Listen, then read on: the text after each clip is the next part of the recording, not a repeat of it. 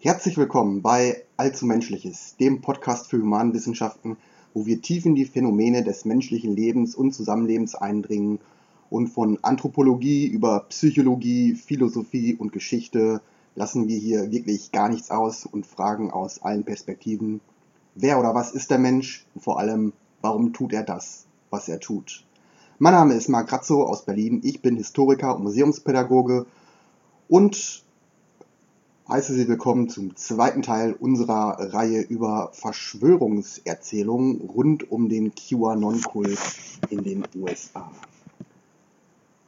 Im ersten Teil sind wir den kulturgeschichtlichen Ursprung satanistischer Ritualmordlegenden nachgegangen und äh, haben festgehalten, dass sie ähm, auf die mittelalterliche Inquisition zurückgehen, als die Kirche abweichlerische Christen als Teufelsanbeter denunzierte und damals das Phantasma von schwarzen Messen in die Welt setzte, auf denen angeblich Ritualmorde an Kindern begangen werden würden. Und wir haben auch festgestellt, dass zur selben Zeit, als diese ähm, satanischen Ritualmordlegenden entstanden sind, auch die antisemitischen Ritualmorderzählung entstanden. Und es ist also so eine Art satanisch-antisemitische Connection bei diesen Verschwörungserzählungen gibt. Und heute machen wir aber einen Sprung, und zwar vom europäischen Mittelalter in die moderne Zeit, oder genau gesagt in die Vereinigten Staaten, wo wir nämlich heute mit dem QAnon-Kult diese satanisch-antisemitische Verbindungen wiedererkennen können. Was natürlich die Frage aufwirft, wie sind diese europäischen mittelalterlichen Mythologien in die moderne USA gelangt? Und wie können sie dort heute eine solche Macht entfalten? Und um dem nachzuspüren, beschäftigen wir uns heute mit der sogenannten Satanic Panic der 1980er, die damals die westlichen Demokratien insgesamt, vor allem aber die Vereinigten Staaten heimgesucht hat. Denn dieser Zeit ist die Vorstellung von satanischen Geheimkulten, die Kinder missbrauchen und opfern, wieder aufgetaucht. Man glaubte zwar nicht mehr unbedingt noch an den leibhaftigen Teufel, man glaubte stattdessen an, in einer ganz säkulären, modernen Weise einfach an, gehe an geheime Sekten von pathologischen Missbrauchstätern. Und die Furcht dafür löste eine enorme Hysterie aus. Es handelt sich dabei um ein verdrängtes Kapitel der jüngeren amerikanischen Geschichte, über das heute auch kaum noch öffentlich gesprochen wird ohne dass man das heutige QAnon-Phänomen aber eigentlich überhaupt gar nicht verstehen kann. Und deswegen werden wir dieser Spur heute genauer nachgehen. In diesem Sinne viel Spaß.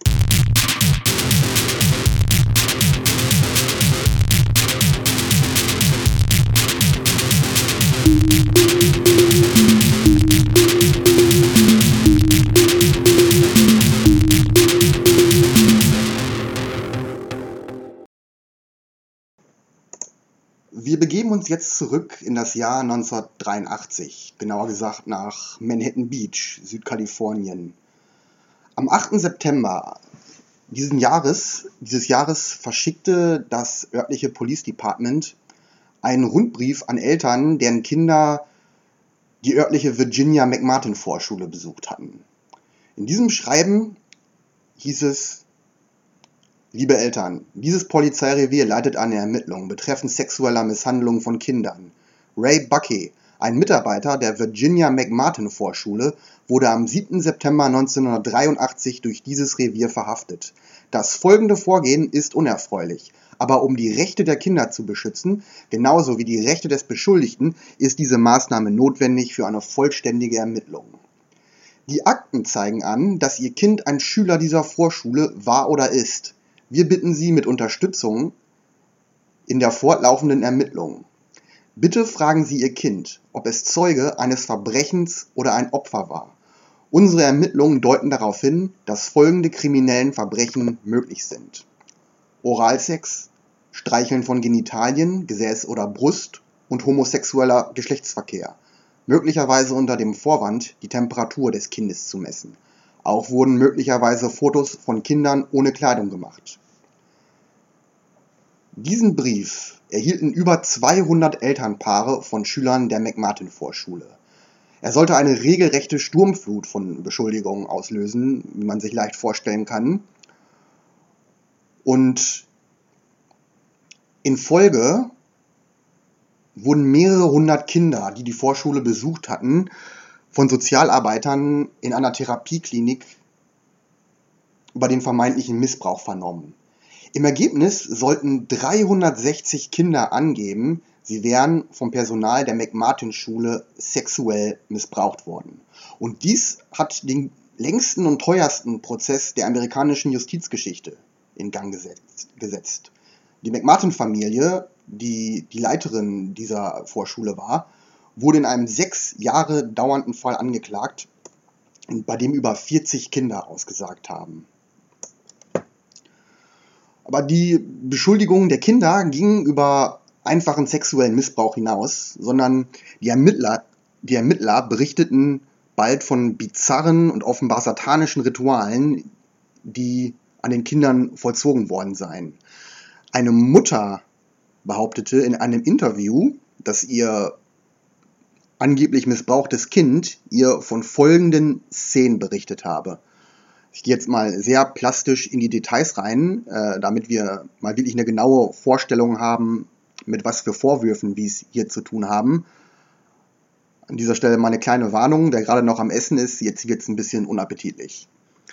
Also, die Mutter berichtet, ihr Sohn Billy habe an einer Art Messe teilnehmen müssen, bei der schwarze Kerzen brannten und Personen in schwarzen Roben gesungen hätten. Und unter den Roben wären alle nackt gewesen.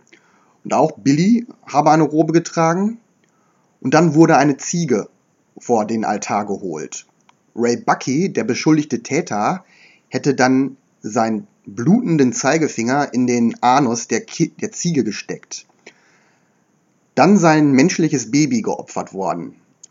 Sie hätten ihm den Kopf abgehackt, das Gehirn verbrannt und dann musste ihr Sohn Billy das Blut des Babys trinken. Bei anderer Gelegenheit hätte man Billy einen Einlauf verabreicht, Drahtklammern an Ohren, Zunge und Brustwarzen geklemmt, ihm Scheren in die Augen gesteckt, ihn dann verprügelt und gegen die Wand geworfen. Soweit der Bericht der Mutter. Und unzählige Kinder berichteten in den Vernehmungen von ähnlichen Szenen, dass sie in ähnlichen satanischen Ritualen missbraucht worden seien, wobei es immer wieder hieß, dass Kinder, dass die Kinder durch geheime Tunnel von der Schule an andere Orte gebracht worden seien, wo der Missbrauch dann stattgefunden hätte. Der Fall hat ab 83, 84 zuerst in Kalifornien die Schlagzeilen beherrscht und schließlich dann in den gesamten USA. Ähm, eine gewisse Key McFarlane, das ähm, war die Direktorin der Therapieklinik, die die Kinder vernommen hat.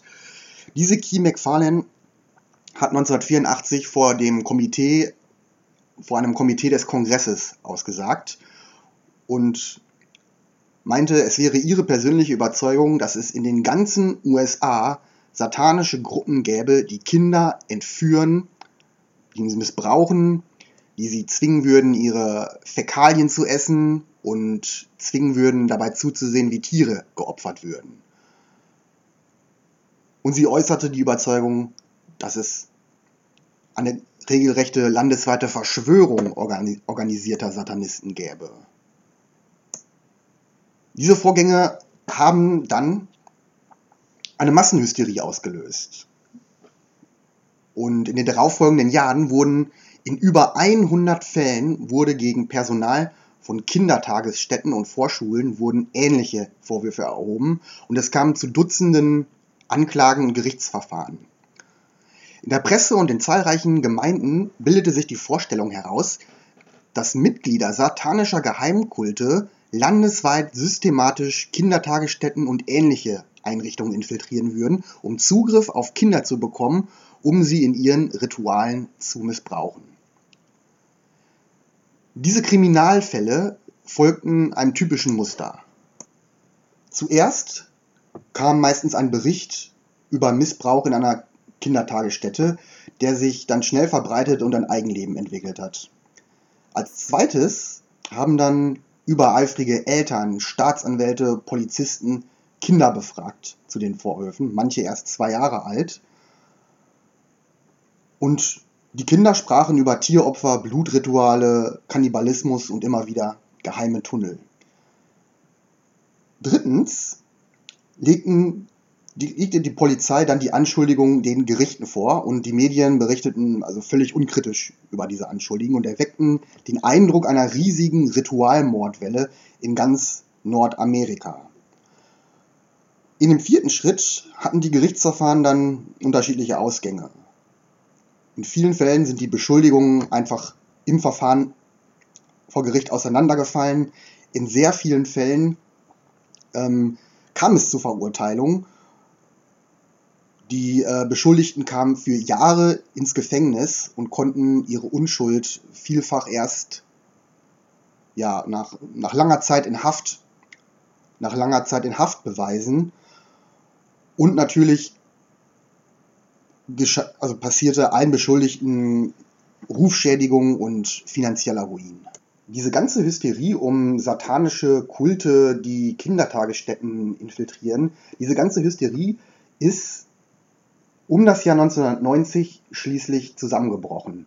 Also ungefähr im Zeitraum von 1980 bis 83 hat sie sich aufgebaut und hat dann über sieben Jahre lang ununterbrochen in der Öffentlichkeit gekocht, bis sie 1990 durch, den Frei, durch die Freisprüche im Prozess um die McMartin-Vorschule beendet wurde. Denn es stellte sich raus, dass also sämtliche Anschuldigungen, also von den ungefähr 360 Kindern, die angegeben haben, sie wären missbraucht worden, haben so an die 46 ausgesagt. Und es stellte sich heraus, dass sämtliche Anschuldigungen gegen die Betreiber der Schule frei erfunden waren. Also vom angeblichen satanischen Missbrauch bis hin zu den konventionelleren Anschuldigungen vom sexuellen Missbrauch. Alles wurde widerlegt. Und zwar quasi vor den Augen der Öffentlichkeit, live übertragen im Fernsehen. Also man weiß ja, in den USA werden ja ähm, Gerichtsverfahren von öffentlichem Interesse ähm, meistens auch im Fernsehen übertragen. Und jetzt, also zehn Jahre nach Beginn der Hysterie, stellte die Öffentlichkeit erstmals wirklich kritische Fragen über die Natur und Glaubwürdigkeit der, der Anschuldigung von rituellem Missbrauch. Denn es zeigte sich dann nämlich, dass nicht nur speziell die Anschuldigungen im McMartin-Fall falsch waren, sondern im Gegenteil. Ähm, die Fiktionalität der Vorwürfe war die Norm. 1992 gab das amerikanische Gesundheitsministerium eine Übersichtsstudie heraus. Von 1980 bis 1992 gab es sage und schreibe 12.000 Fälle, in denen Menschen behaupteten, sie seien Opfer satanischen Missbrauchs gewesen. Und wo die Fälle zur Anzeige gebracht wurden, und sie kamen tausendfach zur Anzeige, gab es intensive Ermittlungen von Polizei, FBI und Gerichten. Und in nicht einem einzigen Fall konnten Belege für einen Ritualmord oder die Existenz eines satanischen Kultes erbracht werden. In einigen Fällen in, also sogar in einer größeren Zahl von Fällen hat sich herausgestellt, dass ähm, diejenigen tatsächlich ähm, missbraucht wurden, allerdings nicht durch Sekte, also meistens durch Verwandte äh, oder Vertrauenspersonen aus der Nachbarschaft, aber dieser Kontext von satanischen Sekten war offenbar dazu fantasiert worden. Und das irritierte die professionelle Psychiatrie in der damaligen Zeit enorm. Denn im Allgemeinen war man eigentlich grundsätzlich von der Glaubwürdigkeit all dieser Anschuldigungen ausgegangen. Also selbst skeptische Beobachter ähm, hatten keineswegs den Eindruck, dass aus diesen, dass diese, dass diese vermeintlichen Opfer bewusst lügen würden. Es wirkte eher so, als seien sie einer Art von kollektiver Halluzination befallen, an die sie aufrichtig glaubten und die sich in der Reagan-Ära wie ein Flächenbrand unter Patienten verbreitet hatte, die wegen dem Verdacht auf sexuellen Missbrauch in Therapie waren. Und daran schließen sich zwei Fragen an für mich. Einmal, wie kam es denn zu dieser massenhaften Patientenpsychose überhaupt? Also wie, warum haben so viele unterschiedliche Menschen, die sich gegenseitig nicht kannten, ähnliche Geschichten herbeifantasieren können? Und zweitens, warum hat die amerikanische Öffentlichkeit diese Anschuldigungen fast zehn Jahre lang Glauben schenken können, obwohl es eigentlich zu keinem Zeitpunkt konkrete Beweise gegeben hat? Anstatt nämlich so gewissenhaft wie möglich die Beweislage zu prüfen, wurden stattdessen immer verrücktere Verschwörungstheorien verbreitet. Zum Beispiel 1937 ähm, hat Geraldo Rivera, es war damals ein sehr populärer TV-Moderator in, in, den USA, hat ein landesweit ausgestrahltes Fernsehspecial zu den satanischen Missbrauchstheorien ähm, gesendet. Und dort erzählte er seinem Publikum, dass es Schätzungen zufolge ungefähr eine Million Satanisten in den USA gebe, die in einem geheimen Netzwerk verbunden seien. Und auch Psychiater und Sozialarbeiter, die die vermeintlichen Opfer verhört hatten, begannen zunehmend zu behaupten, dass dieses satanische Netzwerk sogar bis in die Regierung nach Washington hineinreichen würde. Und an der Stelle werden wir natürlich alle hellhörig. Ähm, wir erkennen jetzt langsam die Verbindung, jetzt endgültig die Verbindung zur QAnon-Ideologie. Aber wir greifen gerade vor. Stattdessen sehen wir uns einfach mal an, wo all diese Patienten, die behauptet hatten, sie wären Opfer satanischen Missbrauchs gewesen, wo kamen sie eigentlich her und wer hat sie überhaupt behandelt? Und da lohnt es sich kurz ein bisschen tiefer ähm, in die Geschichte der modernen Psychiatrie einzusteigen. Denn in den 70er Jahren gab es einen psychologischen Trend in der, in der äh, Psychotherapie. Und dieser hieß Repressed Memory Syndrome, RMS abgekürzt. Das ist die Idee, dass ähm, Menschen traumatisierte Erlebnisse aus ihrer Kindheit verdrängen, um dem Leid auszuweichen.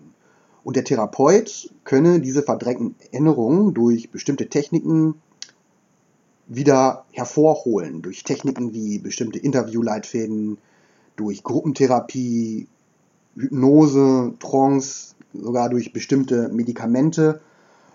Und diese wiedererlangten Erinnerungen könnten dann therapeutisch bearbeitet werden und der Patient damit nachhaltig geheilt. 1980 erschien dann ein Buch mit dem Titel Michelle Remembers geschrieben von dem kanadischen Psycho Psychoanalysten Lawrence Pesta. Pesta, der ähm, selbst einen, einen christlichen Hintergrund hatte, also er kam aus der äh, Christ, christlich beeinflussten Psychiatriebewegung. Pesta schilderte in diesem Buch den Fall seiner Ehefrau Michelle Smith, die er selbst therapiert hatte. Und mit Hilfe des Repressed Memory Ansatzes, behauptete er, habe er bestimmte verdrängte Erinnerungen seiner Frau wieder ans Licht gebracht.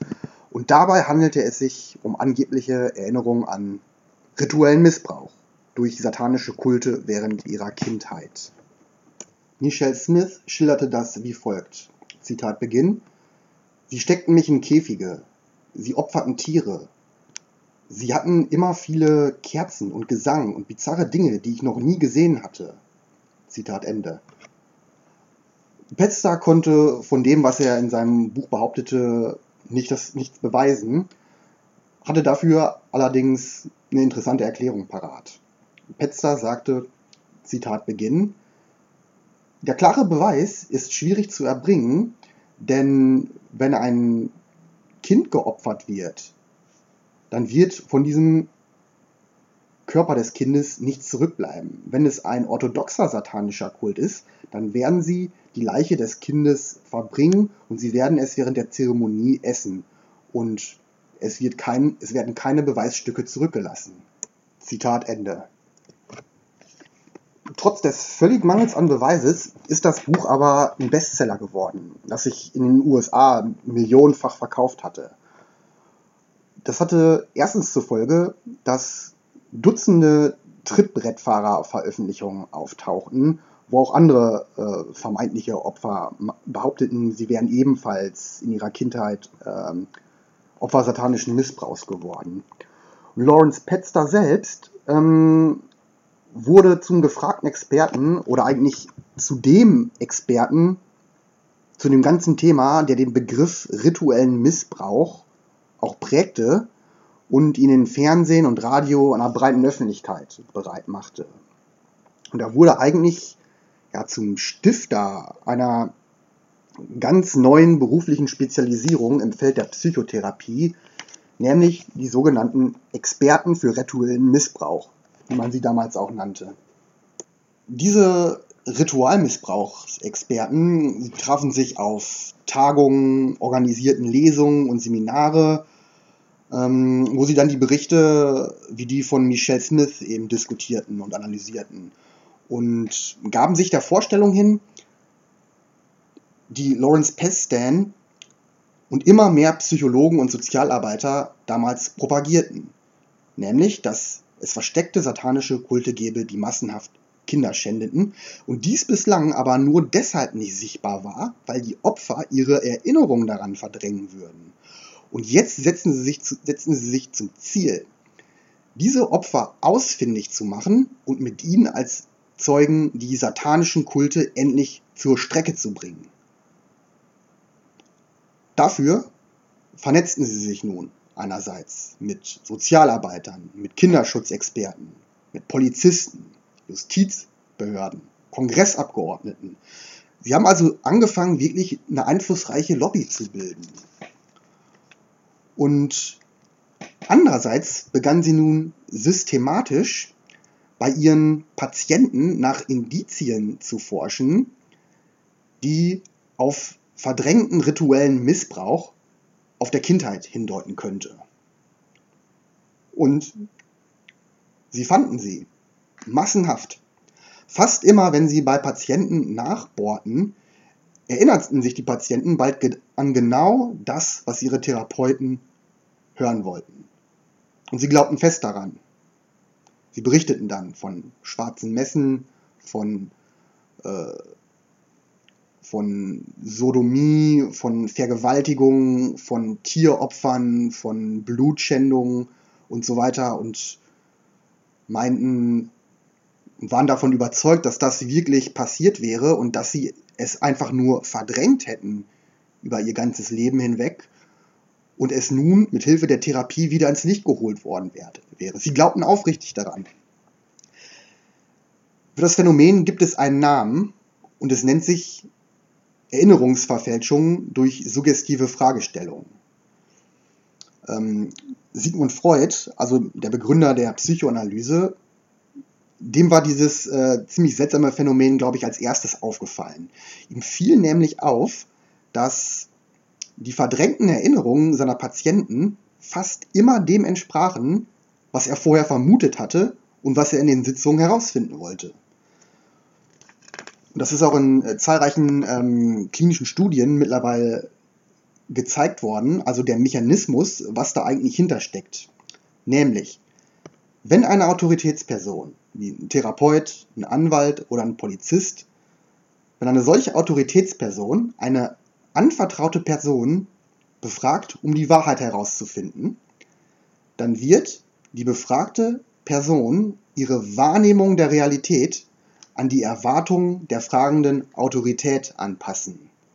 Das heißt, ihre Erinnerung wird verzerrt durch den Wunsch, den Erwartungen der Autoritätsperson gerecht zu werden und dafür ja, belohnt zu werden. Und zahlreiche Experimente haben gezeigt, dass diese Erinnerungsverfälschung, also so unglaublich das klingt, aber das funktioniert nicht nur bei Kindern oder bei psychisch Kranken, sondern auch bei Erwachsenen, die bei voller geistiger Gesundheit sind, gelingt das mit einer erstaunlichen Regelmäßigkeit, Erinnerungen so zu verfälschen.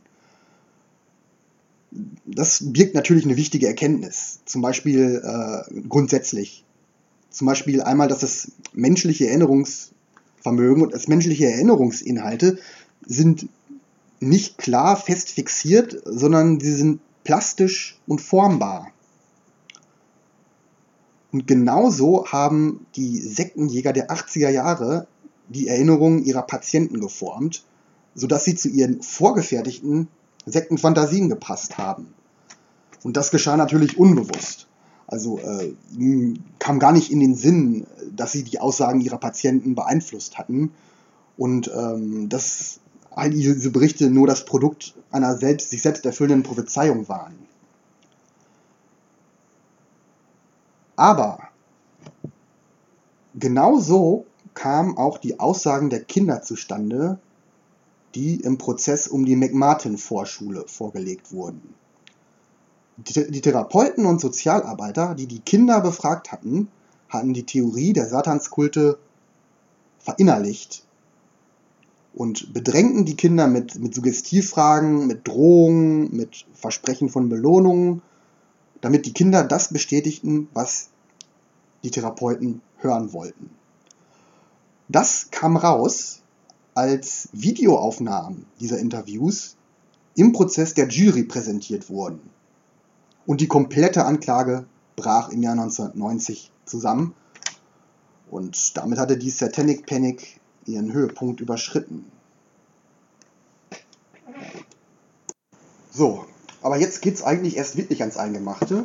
Denn wenn wir uns nun fragen, warum die amerikanische Gesellschaft auf diesen Betrug, also auf diesen Selbstbetrug fast zehn Jahre lang hereingefallen ist und warum sie die, die manipulativen Spiele der Satanistenjäger mitspielte, dann müssen wir verschiedene gesamtgesellschaftliche Faktoren in Betracht ziehen, die den Einfluss dieser professionellen Sektenjäger überhaupt erst möglich gemacht haben.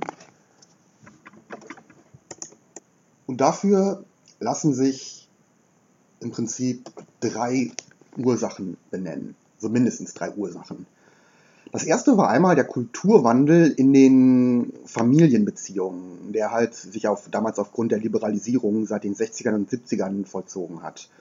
So, einerseits sind immer mehr Frauen arbeiten gegangen, also beide Ehepartner gingen zur Arbeit, und gleichzeitig haben sich die Scheidungsraten drastisch erhöht. Und damit sind die Familienstrukturen liberaler, aber eben auch viel instabiler geworden. Und diese Destabilisierung der traditionellen Kernfamilie war ein entscheidender Faktor, warum seit den 70er Jahren die Probleme von Kindern und Jugendlichen sehr, sehr stark zugenommen haben. Also die Zahl der Selbstmorde unter Jugendlichen ist dramatisch angestiegen. Die Zahl der Teenager-Schwangerschaften ist in die Höhe geschossen. Die Abtreibungsrate bei jungen Mädchen hat sich vervielfältigt und ähm, auch andere Jugendproblematiken verschärften sich. Also wie HIV und andere Geschlechtskrankheiten, Drogenkonsum, Vernachlässigung durch schwer arbeitende Kinder, Verwahrlosung, Fernsehsucht. Es war also eine Epoche auch der gesteigerten Sorge um das Kindeswohl, um das Wohl von kleinen Kindern und Jugendlichen. Denn all diese neuen Trends sind natürlich sehr aufgeregt in der Öffentlichkeit äh, diskutiert worden. Und in diesem Zusammenhang ist auch Pädophilie und Kindesmissbrauch wieder verstärkt thematisiert worden. Und das führt eben schon in einer direkten Linie zu den Missbrauchsvorwürfen gegen die Betreiber von Kindertagesstätten. Denn man muss ja bedenken, also wir befinden uns in den 80er Jahren und zum allerersten Mal war das, als wirklich eine große Zahl von Müttern ihre Kinder in solchen Einrichtungen abgegeben haben. Also bedingt durch die steigende Berufstätigkeit junger Mütter. Vorher haben, als die traditionellen Rollenbilder noch gegolten haben, haben Frauen ihre Kinder ja allein aufgezogen. Und Kindertagesstätten als breites Massenangebot für junge Mütter waren relativ neu. Also die Gesellschaft hatte noch wenig Erfahrung mit solchen Einrichtungen und es ging verständlicherweise auch einher mit starken Sorgen darum, ob die kleinen Kinder in solchen Einrichtungen überhaupt sicher sind. Also kann, darf man eigentlich irgendeinem wildfremden Menschen seinen kleinen Schützling anvertrauen, nur weil er den Berufstitel Kindererzieher trägt. Und aus diesem Grund haben Gerüchte über Kindesmisshandlungen in Kindertagesstätten auch so schnell Flächenbrände ausgelöst. Aber in diese an sich notwendige Kinderschutzdebatte haben sich immer mehr auch Satanismus-Motive hineingemischt. Die Voraussetzung dafür war, dass, ähm, und da sind wir halt äh, beim zweiten Faktor, über den wir sprechen, war nämlich, dass satanische Motive und Mythen seit den 60er Jahren ein prominentes Motiv geworden sind, sowohl in der populären Massenkultur als auch in zahlreichen Gegenkulturen. Also es gab natürlich einerseits, ähm, Filmfans werden das kennen, eine Welle von sehr erfolgreichen Kinofilmen wie Rosemary's Baby, Der Exorzist, Das Omen, in dem satanische Kulte und Teufelsbeschwörungen eine zentrale Rolle gespielt haben. Diese satanische Horrorästhetik ist äh, vor allem von der jungen Heavy-Metal-Szene adaptiert worden, also sowohl als Mittel zur Produktion, zur, als Mittel zur Provokation, als auch, aber auch zum ästhetischen Selbstausdruck. Also Acts wie Ozzy Osbourne, Slayer, Judas Priest, hunderte kleinere Bands. Und solche Filme und solche Musik, aber auch Spiele wie Pendeln, Gläserrücken oder Tarotkarten legen, die damals äh, populär geworden sind. Solche Filme, Musik und Spiele haben satanische und okkulte Motive zu einem wichtigen Bestandteil der damaligen Jugendkultur gemacht. Und gleichzeitig aber auch die Annahme befördert, ähm, dass es solche satanischen Geheimkulte, wie man sie halt aus unzähligen Billigfilmen und Schundromanen kannte, ob es die nicht vielleicht auch wirklich geben könnte. Also, wer kann denn schon sicher ausschließen, dass es sowas nicht wirklich auch gibt? Ähm, schließlich hat man sich gesagt, gab es ja die Ritualmorde der Manson Family, die übrigens bis heute meistens fälschlicherweise als satanisch motiviert dargestellt werden. Und man wusste ja auch von der Existenz diverser okkulter Freimaurerlogen wie der Church of Satan und ja, wer weiß, was die hinter verschlossenen Türen so alles treiben. Also insgesamt sehr viel Stoff für die Gerüchteküche. Und aber diese Urban Legend von geheimen Satanskulten in Kombination mit der Tatsache, dass okkulte Motive zum Teil der populären Jugendkultur geworden sind, das hat in einer Art Feedback-Schleife weiter, weitere Gerüchte unter den Eltern befördert. Also vor allem bei der Vorstellung, äh, was wäre, wenn Horrorfilme, okkulte Spiele oder Heavy Metal, wenn das Lockmittel wären, die geheime mächtige Satanskulte gezielt einsetzen würden, um Jugendliche in ihren Band zu ziehen. Also das ist ja eine der ganz wenigen ähm, Aspekte der Satanic Panic, die heute nicht in Vergessenheit geraten sind, äh, an die man sich irgendwie noch erinnert, nämlich die Idee, dass in Rock- und Heavy-Metal-Songs satanische Botschaften versteckt werden, die dann die Jugendlichen in den Bann ziehen und sie sogar in den Selbstmord treiben würden. Also es gab ja sogar Gerichtsverfahren deswegen, unter anderem gegen äh, Judas Priest, der hat man vorgeworfen, ähm, sie hätten ja klar satanische Botschaften in ihren Songs gespielt und damit den Doppelselbstmord von zwei Jugendlichen verursacht. Hintergrund von all dem war natürlich diese große Selbstmordwelle unter männlichen Jugendlichen, die in den 80er Jahren die weißen Mittelschichten heimgesucht hat. Was natürlich auch, was natürlich zusammenhing mit der damals stark steigenden Scheidungsrate. Aber man sieht hier klar das Bedürfnis nach Sündenböcken. So. Aber um die Satanic Panic in ihrer ganzen Breite wirklich zu verstehen, müssen wir zum Schluss noch einen dritten Faktor in Rechnung stellen, nämlich den Aufstieg des christlichen Fundamentalismus, der im Wahljahr 1980 wesentlich den Sieg Ronald Reagans befördert hat. Dieser christliche ähm, evangelikale Fundamentalismus in den USA zeichnet sich durch verschiedene Sachen aus. Also durch einen wortwörtlichen Glauben an die Bibel, an wortwörtlichen Glauben an die göttliche Weltenschöpfung durch Adam und Eva, ähm, durch den heilsgeschichtlichen Glauben an äh, die Rückkehr des Messias im jüngsten Gericht, wie im Johannesevangelium dargelegt, und vor allem durch eine unversöhnliche, hasserfüllte Feindschaft gegen den kulturellen Liberalismus, der sich seit den 60ern herausgebildet hat. Die Evangelikalen, also sie verdammten Scheidung, vorehelichen Geschlechtsverkehr, Feminismus, Abtreibung, Homosexualität, den Genuss von Rauschmitteln, hatten also im Wesentlichen so eine Art vormodernes Mindset. Wenngleich ihre politischen Propagandastrategien, die waren durchaus modern, wie das ja für den heutigen Fundamentalismus auch typisch ist. Aber in der Reagan-Ära waren evangelikalische, evangelikale Fundamentalisten zu einem wichtigen Wählerblock geworden und auf den sehr viele Amtsträger, also in Parlamenten, Gerichten, in den Police Departments Rücksicht nehmen mussten. Und diese Bewegung hat an ein starkes Netzwerk begründet aus konservativen Elternverbänden und Pressure Groups. Und diese begannen dann systematisch dieses gerade stark wachsende Feld des Kinder- und Jugendschutzes begannen sie politisch zu besetzen und nutzten es als Plattform für einen, eine Art ideologischen Kreuzzug gegen die kulturelle Liberalisierung und den Zerfall der traditionellen Familie. Die ähm, Existenz eines solchen gesellschaftlich mächtigen fundamentalistischen Christentums ist ja ein markanter Unterschied zu Europa.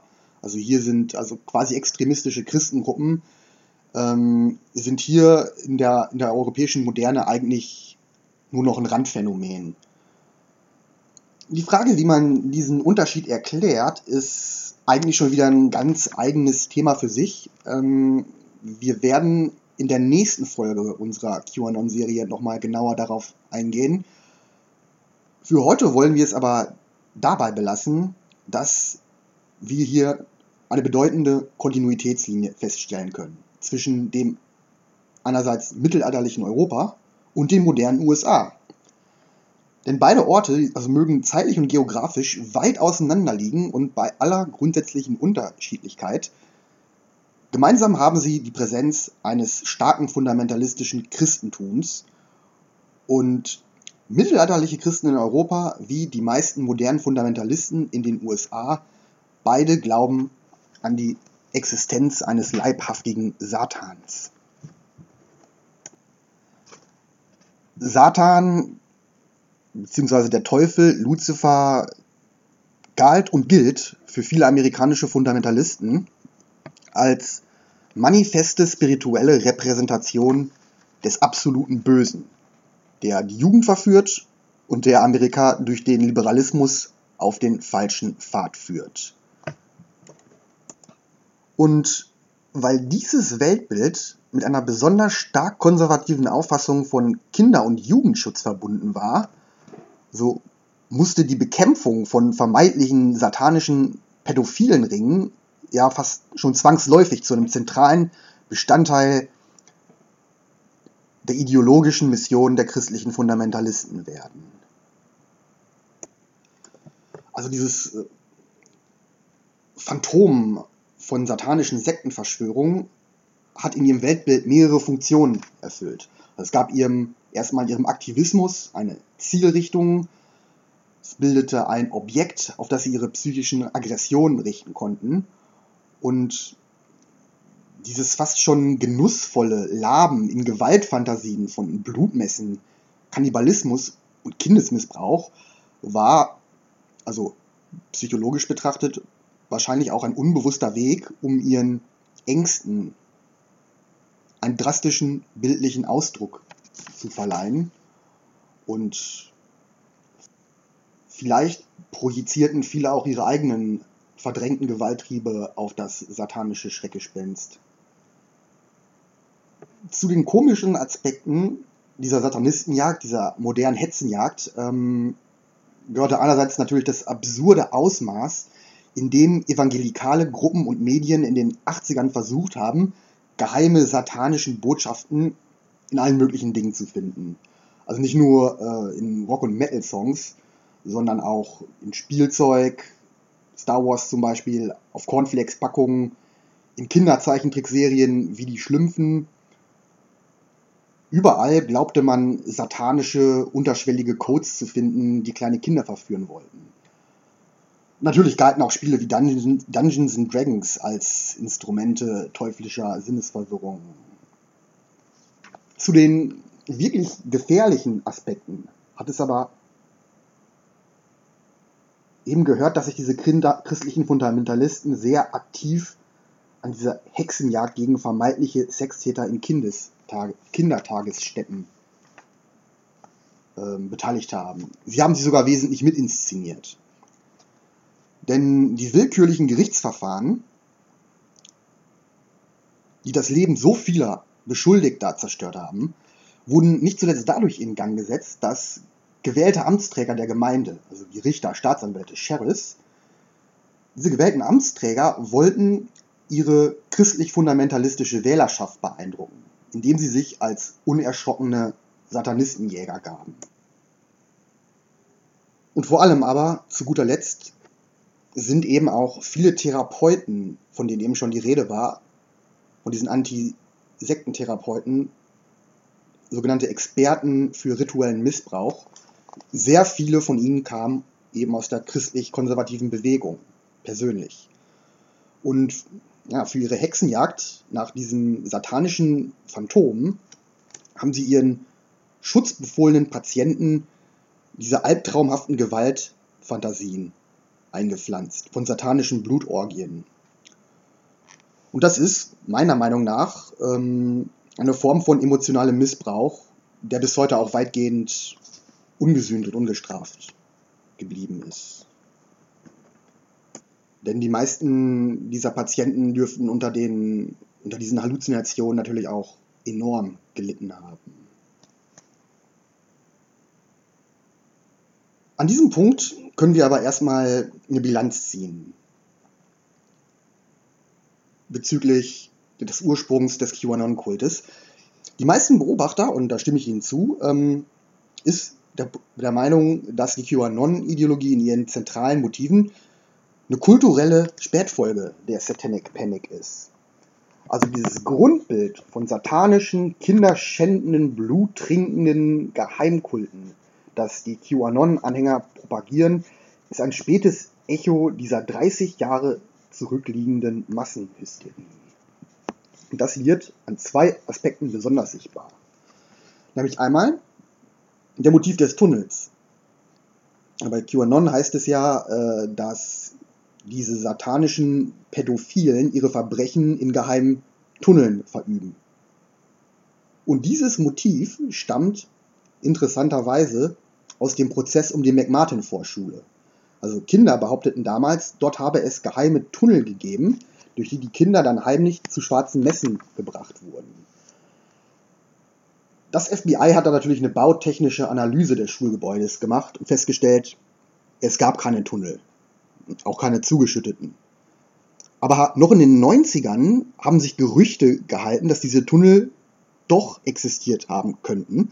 Die wurden teilweise weiterhin von Eltern einiger Kinder verbreitet, äh, die an den Vorwürfen festgehalten haben. Und dieses so unscheinbare Motiv des Tunnels ist heute in der verschwörungsideologischen Gerüchteküche von QAnon wieder aufgetaucht. Aber das ist im Grunde genommen halt ein, ein interessantes, aber vielleicht auch marginales äh, Detail. Was eigentlich viel, viel wichtiger ist, ist nämlich, dass es sich ähm, beim Kern der QAnon-Anhänger und Sympathisanten handelt es sich im Wesentlichen um ältere Menschen. Also eher wenige Millennials, sondern mehr sogenannte Boomer. Menschen, die älter als 50 sind.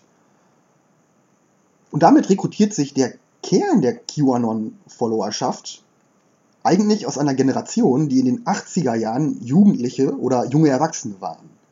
Also die die satanische Massenhysterie auch noch bewusst mitgekriegt haben. Und die sich wohl auch noch ähm, sehr lebhaft an die damaligen Bilder und Ängste erinnern können.